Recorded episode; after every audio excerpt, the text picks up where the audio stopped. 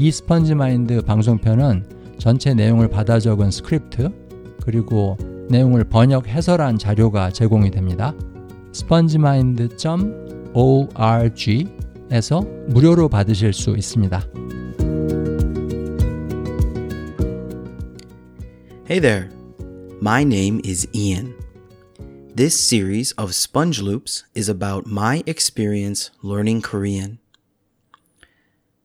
I moved to Korea from America as soon as I finished college. I worked too hard in school and wanted to take a break before I tried to start my career. It's easy to move to Korea and teach English if you have a college degree. I didn't really start learning the Korean language until after I had arrived in Korea. I mostly just practiced Hangul on the flight here. I thought learning Korean would be easy. The reason I thought that was because in school, I had studied and learned other languages like French and Spanish, and they felt easy. So Korean should too, shouldn't it? Korean is not easy. There are many reasons it is not easy, but the most important one is probably not what you're thinking.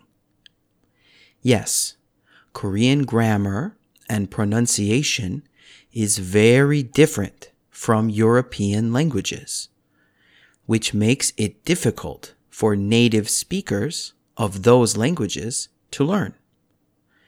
Someone whose first language is Japanese or Chinese will have a much easier time learning Korean because of the shared vocabulary and grammar.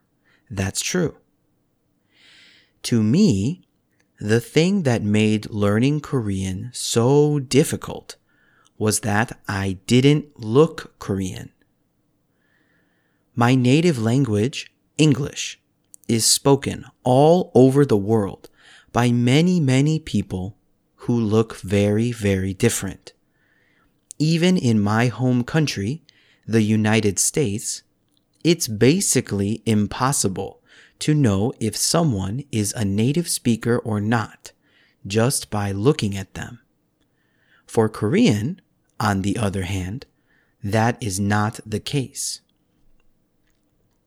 I think it's safe to say that until very recently, nearly all native speakers of Korean have also been ethnically Korean. I think it's also safe to say that the majority of native speakers of Korean have never spoken Korean with a non native speaker. My point is, if you're Korean, it's probably surprising for a person who doesn't look like you to start speaking to you in your language. Well, that surprise has been the biggest obstacle for me as a non native speaker of Korean. In the next episode, I will share some stories of how this affected my learning, my passion, and my happiness. I'll see you in the next one. Bye.